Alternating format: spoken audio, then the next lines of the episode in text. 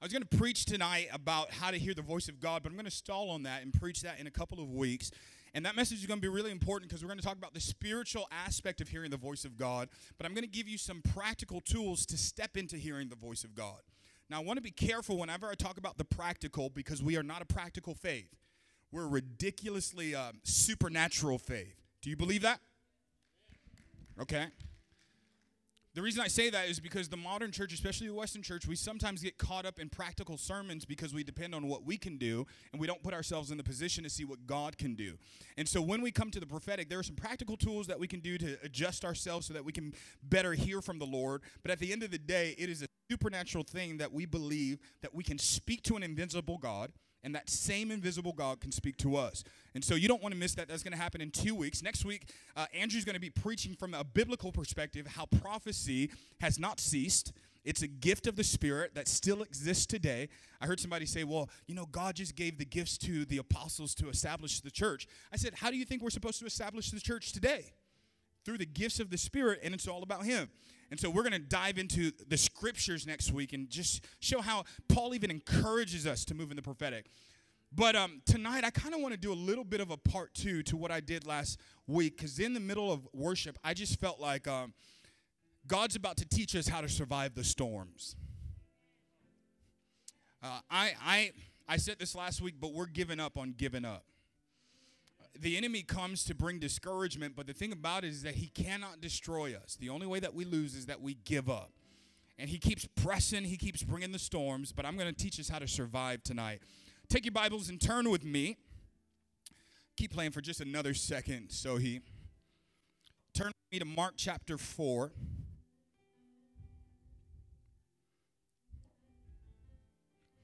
Man, you play like that, I feel anointed.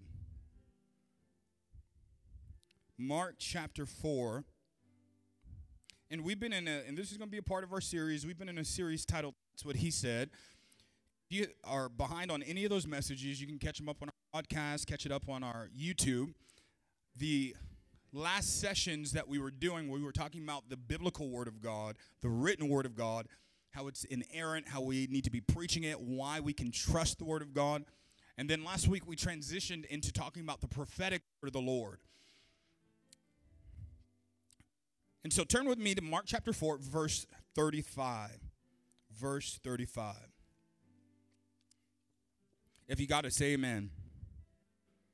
All right, I'm going to read Mark chapter 4, verse 35. On the same day, when evening had come, he said to them, and he is, that's Jesus. Jesus said to them, Let us cross over to the other side. Now, when they had left the multitude, they took him along in the boat. Are we, are we good here, Miguel, with the mic? Okay. Um, verse 36. Now, when they had left the multitudes, they took him along in the boat as he was, and other little boats were also with him. And a great windstorm arose, and the waves beat into the boat, so that it was already filling. But he was in the stern asleep on a pillow. And they awoke him and said to him, Teacher, do you not care that we're perishing? Can't we be dramatic in the middle of a storm? They've been walking with Jesus, knowing his heart for a long time now, and they still don't know that he cares for them in the middle of the storm. Verse 39 Then Jesus arose and rebuked the wind and said to the sea, Shalom, meaning peace be still. And the wind ceased, and there was a great calm.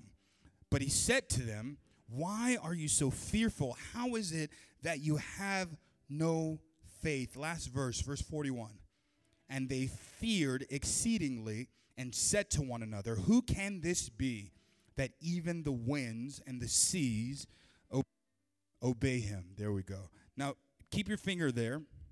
Turn over to Hebrews chapter 11. Y'all love the word, don't you? If you love the word, say yes.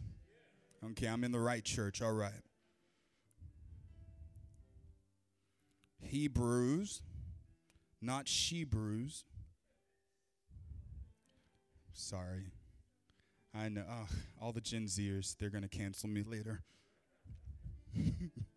all right, Hebrews, we're just going to read one verse. Hebrews chapter 11, verse 3. By faith, we understand that the worlds were framed by the word of God, so that the things which are seen were not made of things which are visible. God, we thank you for your word. You don't need to bless it, it's already blessed. What I need you to do, God, is anoint me to preach it, anoint your people to receive it, so that at the end of the day, Lord, you would be glorified, your people would be edified, and that old devil would be terrified. God, and we thank you that at the end of the day, you're going to get the glory. In Jesus' name. And everybody said, Amen. I want to preach to you from the subject, That's What He Said. We're a talking church, we're a noisy church. So find somebody who's real close to you, just point your finger at him and say, That's what He said. That's what He said. I want to encourage you, you know, we're going to be stirring and God's growing our church. We have many who still are watching on live stream, and I kind of want to update you. We won't be live streaming in the morning anymore. Uh, part of that is financial, we're pulling back, but the other part is we actually feel a sense that we're supposed to focus on what God's doing in our actual meetings. And those who are hungry are going to come. We believe God's going to fill the house and do some crazy stuff. So I want you guys keep inviting folks, keep bringing folks out. God's stirring stuff up. I'm going to preach from the subject. That's what he said. Have you ever noticed that God sucks at giving directions? I don't know if you're old enough for this, but back in the day before Waze and Google Maps, we had something called MapQuest. MapQuest, uh, yeah, all the older folks, we know what MapQuest. The other people are like, what app is that? MapQuest was the worst GPS system in the entire world. This was before we had Wi Fi on our phones, and you would actually have to print stuff out. Okay, Gen Zers, printers are the. No, but you know what I'm talking about. Some of you remember you'd have to, you know, you're going to Sacramento or something, someplace, and you'd have to print out the direction and you take a look over it so you kind of get an overview. But how many of us, like me, you would realize somewhere along the line MapQuest forgot something? They forgot a turn, they forgot a sign, and there would always be this kind of confusion. And I've kind of find out, found out that God sometimes misses some pieces in giving us instructions. I know you're a person of faith and you've never doubted God and you've heard Him clearly and you've never wavered in your faith, but there have been times where God has spoken to me to do something and He told me where I'm going, but He forgot to warn me that between A and between C, there's a B. There's some bad stuff that we've got to go through. And quite often it seems discouraging when we're in the middle of it because if we could be prepared, then we can face it differently.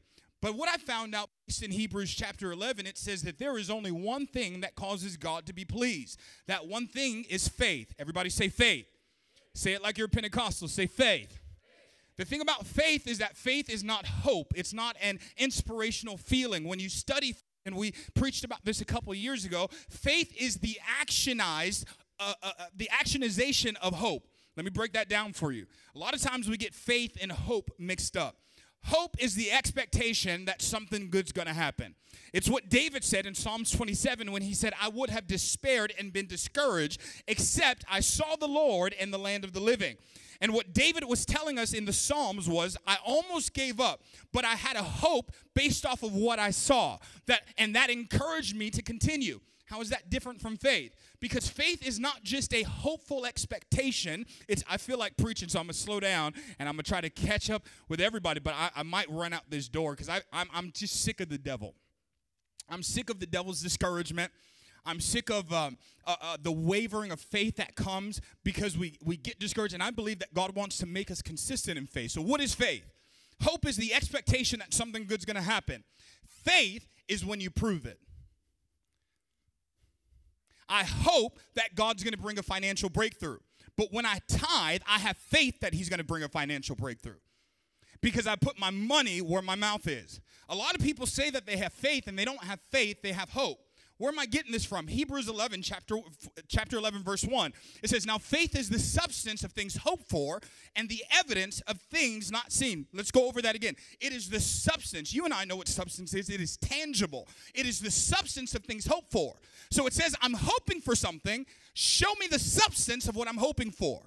Not only is that uh, the substance, it then says it's the evidence of things not seen. That if I believe something, I'm going to prove it by something tangible in my life. That's the difference between hope and faith. That hope says, I expect a better day. Faith says, here, I'm proving it. The reason I lay that at our foundation is because quite often when we talk about our faith, we talk about our faith for a situation. We say we have faith for healing, we have faith for deliverance, we have faith for breakthrough, for God to open up that business. And this is why we get disappointed Because our faith was never supposed to be in answered prayers. Come on, Colossians, mess up your theology tonight. We put our faith in the answered prayers instead of the God who answers prayers. What's the difference? Sometimes, because God is not your prostitute, He doesn't have to do whatever you want Him to do because you lay down 10% of your income. He is God and He's sovereign. The Bible says the Spirit wills as He wills. So, so why am I saying that? The thing that moves God is faith because when you tangibly put forth your hope about God, all of a sudden choose to say that I trust your character. All this to say, I'm moving my faith out from healing, watch this, and I'm putting my faith in the healer. Why? Because some of us can get healing and miss the healer. The goal is not healing, the goal is the healer. But you can't get the healer without getting the healing. He comes with a package deal. Here's why I want to keep putting my faith in God. Because God, come back, Dell, don't preach yet. Watch your tone. God has never been inconsistent. Not once. Every word that he's ever spoken has come to pass. The reason we get disappointed is because we have our faith in hopes for something, but we're not promised that God's going to come through with whatever it is that we're hoping for. And so when we put our faith for healing and we don't get healed, we walk in disillusionment and we lose our faith in God. Is this making sense? And the whole thing of what God is trying to do is say, don't put your faith in stuff, put your faith in me because I'm consistent. I am more faithful the rising of the sun. God is so bad that when he made a promise to Joshua that you would end the war by the day and you would have the victory, the sun going down because it thought it was in control and God took his hand, held the sun, and I he wanted to to the sun that you're not more faithful than me. I'm going to hold you up and show that even you're inconsistent, but I'm not. Y'all going to make me work tonight. That God holds the sun in his hand for Joshua to prove that he's even going to outlast the sun. God's trying to prove to us that if we put our faith and our hope in Him, we'll never be let down.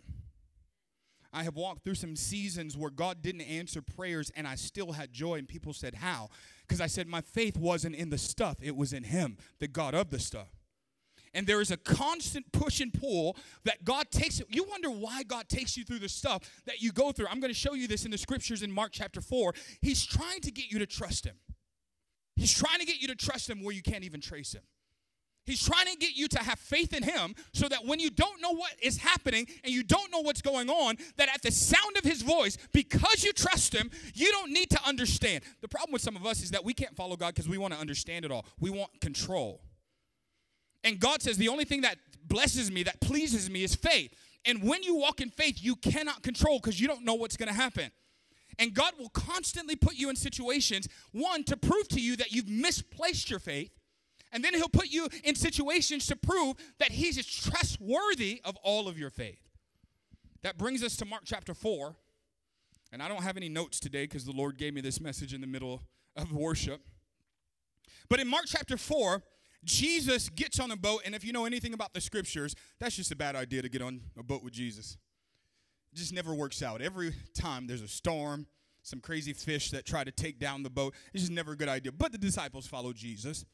And in Mark chapter 4, we read, Jesus gives them what I want to call a prophetic word. It is prophetic instruction. He says to the disciples, We've got ministry on the other side, so let's go to the other side. And then Jesus goes to sleep because when you really trust his word, you can rest.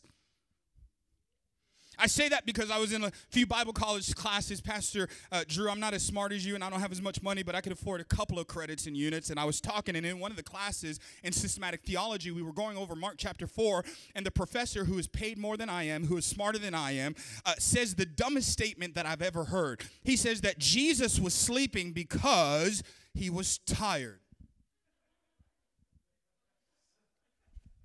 Slap you myself. I, now, I understand that Jesus is fully God and he's fully man, and that's important for us to understand in our Christology because he is not 50% God and 50% man. He is 100% God and 100% man because in scriptures, we don't add, we multiply. This is why he says one can put a thousand to flight and two ten thousand to flight. Why? Because he's not moving in addition, he's moving in multiplication. Are you still with me? Jesus says to the disciples, Let's go to the other side. Then he goes to the bottom of the boat and he goes to sleep. And somewhere between point A and point B, there was a word that or a warning that was missed from Jesus. He doesn't tell them that before you get to the other side, a storm's going to break out. Jesus is 100% God and 100% man. Why is that important for us to understand in our Christology? Because he has to be 100% man so that he can be afflicted like we were afflicted. The Bible says that he was tempted like we were all tempted. You've not gone through anything that Jesus hasn't gone through. He came and wrapped divinity in humanity so that he can know what you experience because he is the God who, who wants to empathize with what you're going through. But I am grateful Sarah, that we don't just have a God who can empathize. Because I get it, I want to cry with you, I want to feel what you're going through. We don't have a God who's just 100% man, He is also 100% God. He's 100% man in that He can feel my pain and relate to what I'm going through, but then He's 100% God that He can do something about it. So we have to understand that he is neither missing manhood or godhood. He is 100% of all of it together. And maybe when we get to heaven, we'll fully understand it because I know our brains can't wrap around it. But what I do understand is that in his humanity, Jesus is on the boat experiencing the same thing that the disciples are experiencing. But the disciples are wrestling and Jesus is resting. Why? Because Jesus understands his own divinity. The Bible says that God is the author, watch this, and the finisher of our faith. That God is not going to leave us hanging in the middle of the story. That it may feel like we're at the end of the chapter, but God's pen is still writing in your life. Because at the end of the day, He's going to make sure whatever He spoke for your life, He's going to finish it. So I present to you that Jesus, watch this, is not sleeping because He's tired. I believe, Justin, that Jesus is sleeping because He's confident. If you can't rest, if you find yourself up late at night, I want to ask you are you trusting His word? Your ability or inability to rest shows me where your faith is. Because if you can place your faith in Christ and Christ, your faith will be as consistent as He is. But we are human. I get it. I'm not giving us a hard time because I'm with you. I have some days where my faith wavers and I wonder, God, is what you said really going to come true? And the disciples in the middle of the storm, like many of us, must have forgotten what Jesus said because Jesus said, We're going to go to the other side. And I get it. He missed out on a couple of instructions, didn't tell them about the storm. But I want to ask you are you holding on to the word that God spoke to you in the middle of your storm? See, that's what this storm is all about. COVID didn't come to kill a bunch of folks. I, I, I think I got a lot of opinions about COVID and what God's doing in the spirit, but I think one of the things God proved to us is that maybe we're not as consistent in our faith as we thought we were. Maybe our faith has been placed in church, in people, in pastors, in sermons, in Twitter quotes, and we haven't placed our faith really in Him. And we got a challenge as a nation, a storm as a nation, and when you go through a storm, it proves where your faith is. The disciples are not amateur fishermen, so he. These are professionals because you remember Jesus calls them and they were business owners. Peter dropped his business, the Bible says. He was a business owner. These were professional fishermen. They are not amateur. They are not me and you. They have been through a storm before. So when the disciples tell me that the storm is getting ready to kill them, I believe them. I don't think that they're being dramatic. One year, a little over 10 years ago, I was on tour. We were working with the underground church in China, and we were doing some stuff with the self churches there. And we went from uh, China to Macau, and we were going to do some ministry. But in order to travel that way, we had to go through a boat. Now, I'm black. In case you're not that prophetic, I want to let you in on the secret. I am black. I've been black my whole life, and I've got to say that because of the whole Michael Jackson situation. All right, I'm, I'm back. Don't distract me. We don't really do boats and water like that. I mean, ever since we came here to this nation, it just boats and waters have not worked out for us. Come on, you're only uncomfortable if you're racist. Calm down. Um, your pastor's black. That's different for a lot of y'all. Just get used to it. Um, but I'm a heavy sleeper, especially back then. I'm anointed to sleep when I actually get to sleep. Um, I snore and all the works. Like I just feel sorry for whoever my future wife is, um, if she's watching. God bless you. Um, But we were on this thing, and, and Pastor Drew, it was not raining. The nice, the weather was outside. It was fine. Our boat was probably bigger than what the disciples would have had. Um, but we were going, and as we get on some of these rocky waves and different stuff, all of a sudden I was awakened from my sleep, and I forgot where I was, and I'm freaking out, like, what's going on? And I felt like we were about to die. No rain, no storm, just a couple of bumps on the waves, right? But listen, I ain't Peter and I ain't walking on water, so I don't really trust the situation. And I'm, I'm sitting there going, oh, Lord, freaking. I say that because how dramatic must this have been for the disciples? That the boat was rocking so hard that they thought it was getting ready to capsize. And I want to talk to you because we think faith is denying the reality of our situation. And it's okay to go through stuff, it's okay to admit that you're tired. Most of us can't get breakthrough because before breakthrough comes, honesty must precede. And many of us are not honest enough to get our breakthrough. We don't want to admit because we've been taught that faith is denying the reality of what we're going through. No, no, that's not what faith is. Faith is just accepting that there is a greater reality. That yes, the doctor says I have cancer, but I know the God who formed and shaped the cells in my body. There is a greater reality. Yeah, yeah, yeah. The bills are due and I don't have any food and I don't know how I'm going to pay it. But my Bible says that He would make me the head and not the tail, a lender to nations and borrower. I heard the scripture say that I was young and now I'm old, but I've never seen the righteous forsaken and I've never seen their seed baking bread. What am I saying? Yes, your reality is true. But faith says, in spite of that reality, I see a greater reality. And the disciples are faced with two realities they're faced with a storm and they're faced with the word. Which one are you going to believe? Because what did Jesus say? He said, Let's go to the other side. Nothing in there said we're going to die. He said, As a matter of fact, we're going to finish this race and go to the other side. But have you ever have, maybe it's just me, John, and I'll, I'll just tell my business. But have you ever forgotten God's word in the middle of your storm? Oh, and when you got the prophecy, you were crying, wrapped all across the altar. We couldn't pin you down. The ushers were trying to figure out do we hold her, clutch her, what? And, and now you're on Monday and the job is getting on. You want to kill your coworkers, but you need the money to pay for the kids that you want to slap all day and you're struggling. All the moms say amen. you clap too hard, Lisa.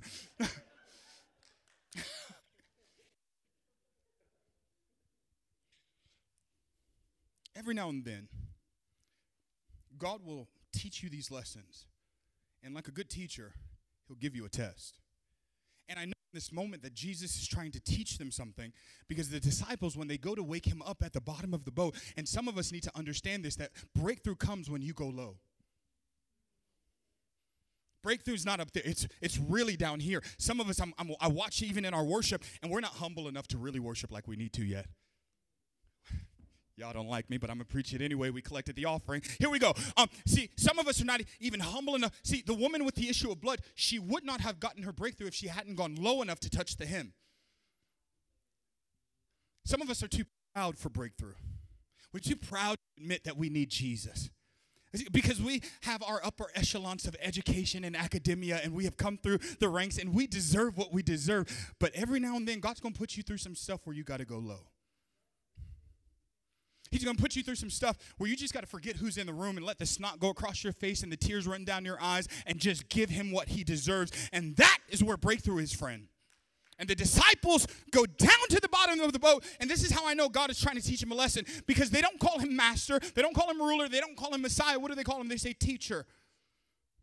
Do you not care? And I know that you can't admit this because you speak a thousand syllables in tongues per minute, but I want to admit that I've had some days where it felt like God's silence was there because he didn't care since you can't admit it and I'm your pastor, I'll tell the truth. There have been some days, even in this church process, where I'm saying, God, I'm giving everything I can, and it seems like nothing's going right, and this is going wrong, and that's not right. And I'm just going, God, I'm doing your business. Do you care about mine? I'm paying my tithes. Why are my finances looking like this? God, I pray, right? Why are my kids in this condition? God, I'm trusting you. I'm fasting and witnessing and sharing my faith. Why is my situation, my marriage on the end of divorce? What what have you ever have you ever been in the middle of the storm and had to admit that I can't fix this one? The disciples go low enough to talk to Jesus and they say, Teacher, do you not care? Because sometimes it feels like God's silence is intentional to cause us pain. But sometimes you've got to understand that when the teacher is testing, they don't talk. I'm going to mess you up tonight. I don't know if you'll admit this, but I've gone through some stuff, Fole, where in the middle of my storm, I couldn't pay for a prophecy. I open up the word and nothing speaks to me. I've had some days where I've said, Lord, I'm praying, and it feels like my prayers are hitting the top of the ceiling, and I'm wondering what in heaven or hell is going on. I've been there where I've had to wonder, God, do you even care about what I'm going through? The Bible says that Jesus, almost likingly to ignore them, gets up and doesn't even talk to them yet. He talks to the storm. I'm so glad that God does not get insecure at my lack of faith.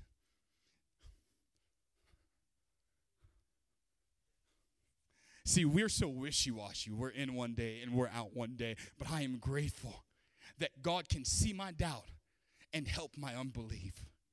See, you felt like you're not you're less of a Christian, that you're, you're not as anointed because you have some doubts. I want to tell you that your doubts are not a sign that you have a lack of faith, it's a sign that you're human. So go ahead and cry, just don't give up. Go ahead with tears down your eyes, just make sure you keep cutting. Y'all don't know about the hood. We know how to cry and fight at the same time. T- come on, ladies. I got some folks from the hood. You know how to take off the earrings, put the Vaseline on. See, some of you are too cute for your breakthrough. You're too cute to get it, and you're just, uh, this is how I fight my battle. That's not how you fight a battle. This, no, this is how you're insecure and you're wondering if other people hear you. And no wonder doing the same thing gets you the same results. I know it sounds like I'm being harsh, but I'm trying to get breakthrough in your life because you've got to go low. And Jesus gets up. And I'm grateful that he takes care of my storm. And I want to warn some of you you're in the way of your miracle. Some of you are, are trying to work it out, and God's like, I'll wait. You done dating around? Because if you stop for a couple of years, I'll show you your husband. It's real quiet in this Pentecostal church. Let me talk to the camera for a second since I lost my crowd. Some of you are in the way of your own blessing. And God's saying, Will you get out of the way so I can handle the storm? I'm going to deal with you in a minute, but let me handle the storm. Jesus begins to speak to the storm and says shalom. And I don't have enough time to dive into here, but shalom doesn't just mean peace, it means everything that was missing has to come back. This is why the Bible says that when the enemy is caught, he has to pay back seven times. And I want to warn somebody that's been through a season and you feel like you lost something. In the kingdom, no matter what you go through, nothing will be lost. No, no, no. Hear me. Hear me tonight. Nothing that you have ever been through will ever be lost. One of the things I've stopped saying is that um, God calls the unqualified, and I don't find that to be true anymore. And I know we can look at scripture and say, man, he calls the disciples, he calls all these other guys. Yeah, yeah, yeah, but they had something to work with. A lot of us like to say, well, well, Moses, you know, he wasn't qualified. What do you mean? He was raised in the palace. He had the education of the Egyptians. He knew the protocol of the house. Yeah, yeah, he was a slave, but he was also a prince. And he was raised in that house so that he would be prepared to be able to confront Pharaoh in the day of freedom. Are you catching what I'm saying? Now, Moses didn't know that that was what God was preparing him for when his mother put him in the basket and rolled him down the river. It just felt like abandonment. How can God even use my abandoned season? I promise you, you're going through stuff and you're wondering, what is God doing? You'll know in a little while if you just learn how to wait on Him. Nothing you've been through will ever be wasted. I say that because God is trying to do something in the storm. He's trying to teach the disciples something. He's trying to teach them the power of the prophetic. And here's where I land tonight. Because many of us think that the prophetic is predictive, but I want to present to you that the prophetic is not predictive. what the weatherman does, that's called prediction. What's the difference between the predictive and the, prof- the prophetic? I'm so glad you asked. I had a friend who was a weather woman down in San Diego, and Justin, I wanted to, because I'm, I don't know how weather works. I just asked her. I said, "How do you know how to predict the weather? Because y'all get on my nerves. y'all, come on, look, come here, look at me, look at me. You've all been there where the weatherman tells you it's going to be nice and sunny, and you wear your Daisy Dukes and your flip flops, and you get outside, and it's rain everywhere. Ladies, okay. And so, for me, I cannot associate the prophetic with predictive because the predictive is too uh, flexible in whether it will come through or not. Watch this. Let's let's help her out, Lisa. Let's help Denise out back there. Sorry, we, we're a new church. We're kind of messy all over the place. But we love Jesus. Well, if the prophetic is not predictive, what is the prophetic? My friend said to me, This is how we predict the weather. She says, I have an education, I have an understanding of how meteorology works. And so I go into a city like San Diego and I look at the past weather conditions, I look at the current weather conditions, I take my understanding, wrap all that together, and I'm able to predict to you a future. Let me say that one more time with my education and my understanding, I come into a region like San Diego or like Hayward. I look at the past weather conditions. I look at the present weather conditions. I take my understanding of weather, wrap that all together, and I'm able to predict to you a future. And I said, ah, that's why y'all are off so often. Here's the difference between the prophetic and the predictive. In predicting the weather, you have to have a past understanding, and God doesn't care anything about your past. And then she said, You've got to take a condition of how it is right now. And here's the thing God will speak to you in desolate places. Have you ever had God tell you that you're going to start a business and you can't even spell capital? It's almost like God, I, I heard what you just said, but have you seen my bank account? Before we planted this church, we had about $300, $500 in the bank account, and God's saying, No, I don't want you to stop. I don't want you to pause. I want you to keep planting. And you go, Come here, Jesus. Closer, come here. Um, I, I get it and everything, but you obviously haven't taken inventory. um, we've got to pay people in two weeks, and we have 300, and um, we live in the Bay Area.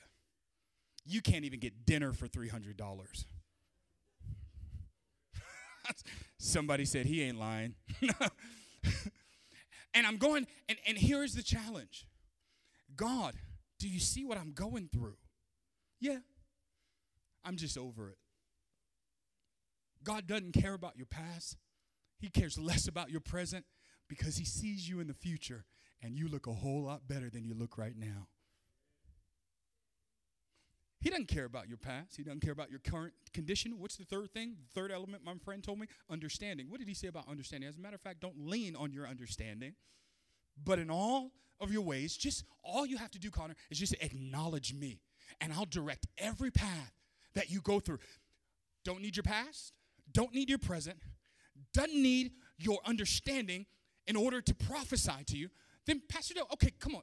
You're teasing us now. If the prophetic is not predictive, what is it? Watch this. The Bible says in Hebrews, the scripture we read, chapter 11, that the worlds, Justin, were formed by the words of God. When I was in Israel and I was talking to a rabbi, he said Hebrews believe that it's almost as when God said, Let there be light, by the time he got to light, his tongue formed light when he said, Let there be the fish of the sea and the birds of the air and a fine black man, he created me, you know, just like that. And he spoke it into existence.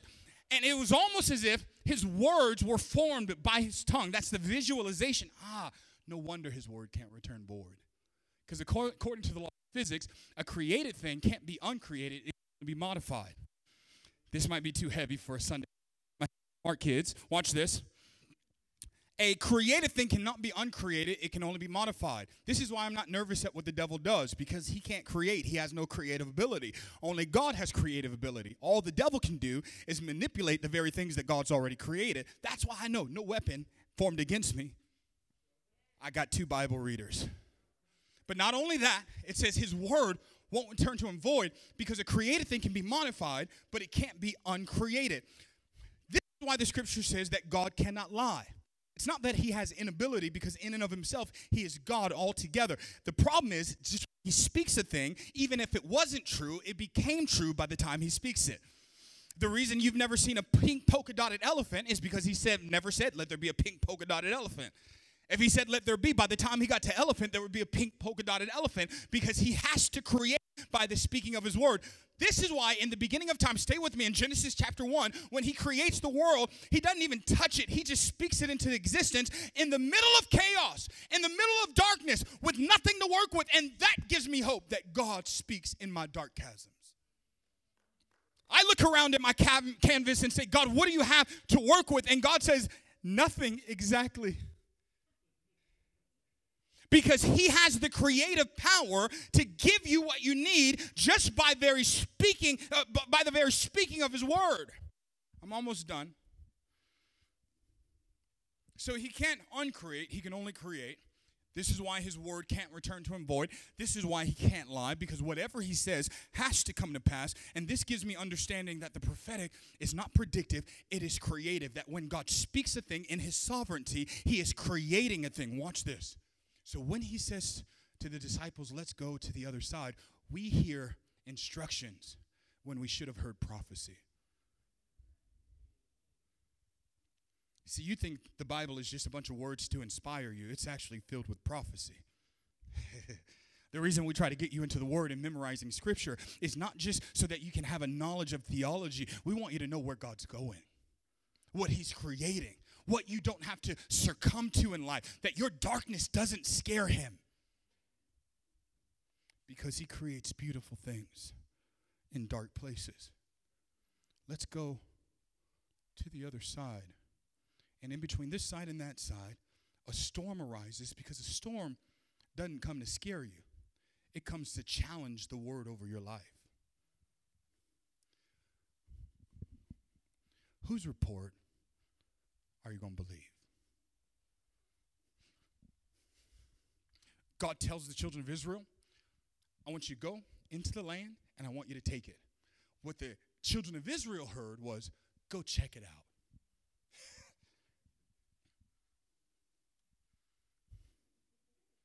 God didn't tell them to go spy out the land. And isn't that what we do? God gives us a prophetic word, He puts an impression on our heart, and what do we start doing? Seeing if we have enough finances to obey God. And that's where we lose heart, because you never have enough finances to obey God. Do I have enough connections to obey God? Baby, your network's not as strong as His. He never told you to spy out the land, He said, take it. But when you don't hold on to the word of the Lord, something's going to challenge the word of the Lord. The Bible says that they took 12 men of honor and they spied out the land. And when they came back, there were two with a good report who said, We can take the land. And there were 10 that says we are like grasshoppers in our own eyes. Let me ask you this. Look at me for a second. What were the two who had a positive report? What were their names? Joshua and Caleb. What were the names of the 10 that came back with a negative report? I'll wait. You know why? Because nobody l- remembers doubtless losers.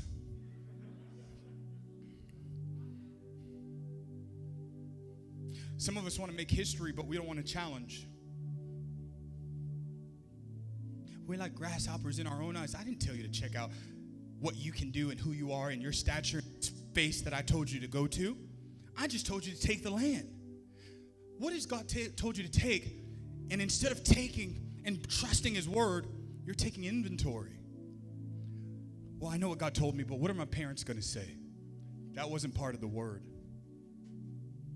I say this because I think quite often in the middle of the storm, we forget God's word, we forget His promises. And here's why the enemy does that because he knows that God's word is His character. For those of you who were in the Bible study with uh, Andrew, we learned that in John chapter 1, verse 1, when it says that the word became flesh, that word there is not just scriptural or logos word. What it represents is the essence. That when it says the word became flesh, it's talking about the essence of God was, was made into flesh. What it's saying there is that you cannot detach his word from his character. And that trusting his word, you come to trust his nature and trusting his nature, you learn how to trust his word. Can I ask you a question? Are you seeing God rightly? Because if you see God the way that he truly is, no storm in hell will scare you. Stand with me. There's one fear that's legal in the kingdom. Calvin, there's one fear that's legal in the kingdom. One fear, Pastor Drew, and it's the fear of the Lord. But wait, in the other scripture, he told us that fear was a bad thing. so is fear a good thing or is it a bad thing? Fear is a bad thing if it's applied to anything but God. Why? A few, probably a decade, a little over a decade ago, there was this movement to try to soften the word fear because we didn't like it. And so, you know, fear doesn't mean to be afraid of God, it just means to reverence Him and respect Him. And I believe that's part of it. But have you read the scriptures where angels showed up and people thought they were going to die? How much more so the God of the angels? Here's why you're only allowed to fear the Lord because fearing the Lord puts everything else into perspective. I had talked some crap in elementary school. I know that's hard to believe. And this guy was going to kick my butt. And I'm not a fighter, I'm a lover, Foley. Foley's back there like, we know, Pastor Dale. We know.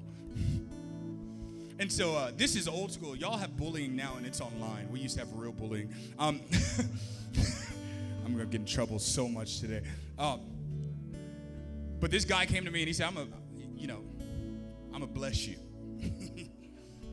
you find your own words. And he taunted me the whole day.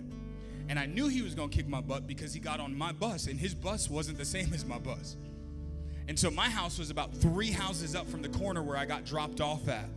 And so I had a plan in my head. I was a lot thinner. I was, uh, I'm like twice the man I used to be physically. Somebody said amen.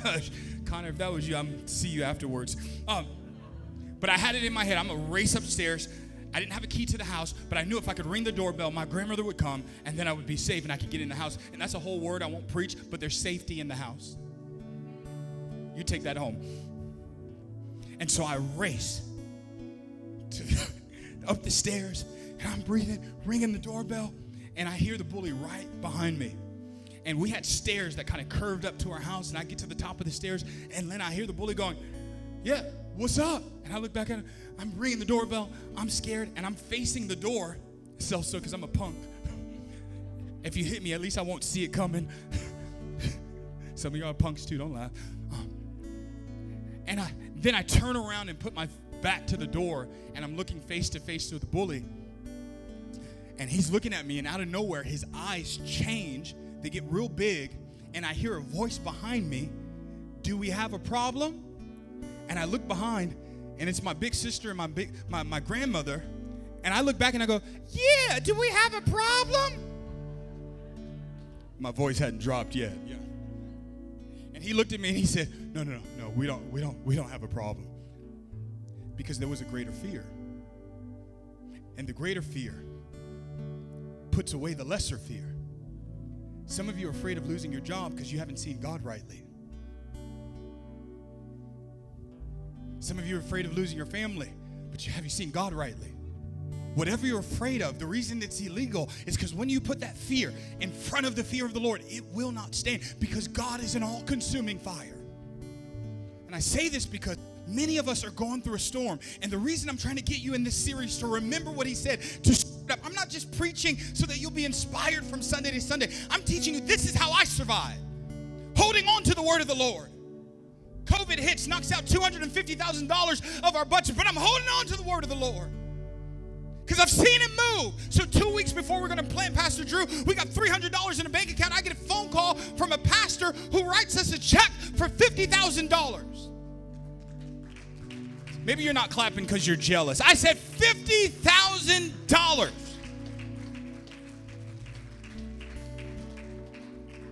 Oh, Pastor Dale, I, I just see that all the time. That's just not that impressive. Listen, was I moved? I can promise you from the bottom of my heart, there was not a doubt in my mind that God would come through. I didn't think He would come through on time because God is either black or Pentecostal. He's never on time. but why would He be on time when He doesn't even live in time? And I say this because God is not surprised by your storm He's going to handle your storm. The goal for you is to hold on to what did He say? I know it was 13 years ago, but when Joseph got the dream, it was 13 years before it got fulfilled. What did he say? The storm is trying to cancel out the word over your life because it doesn't want you to trust the character of God, but you can trust his word because his promises are yes and amen.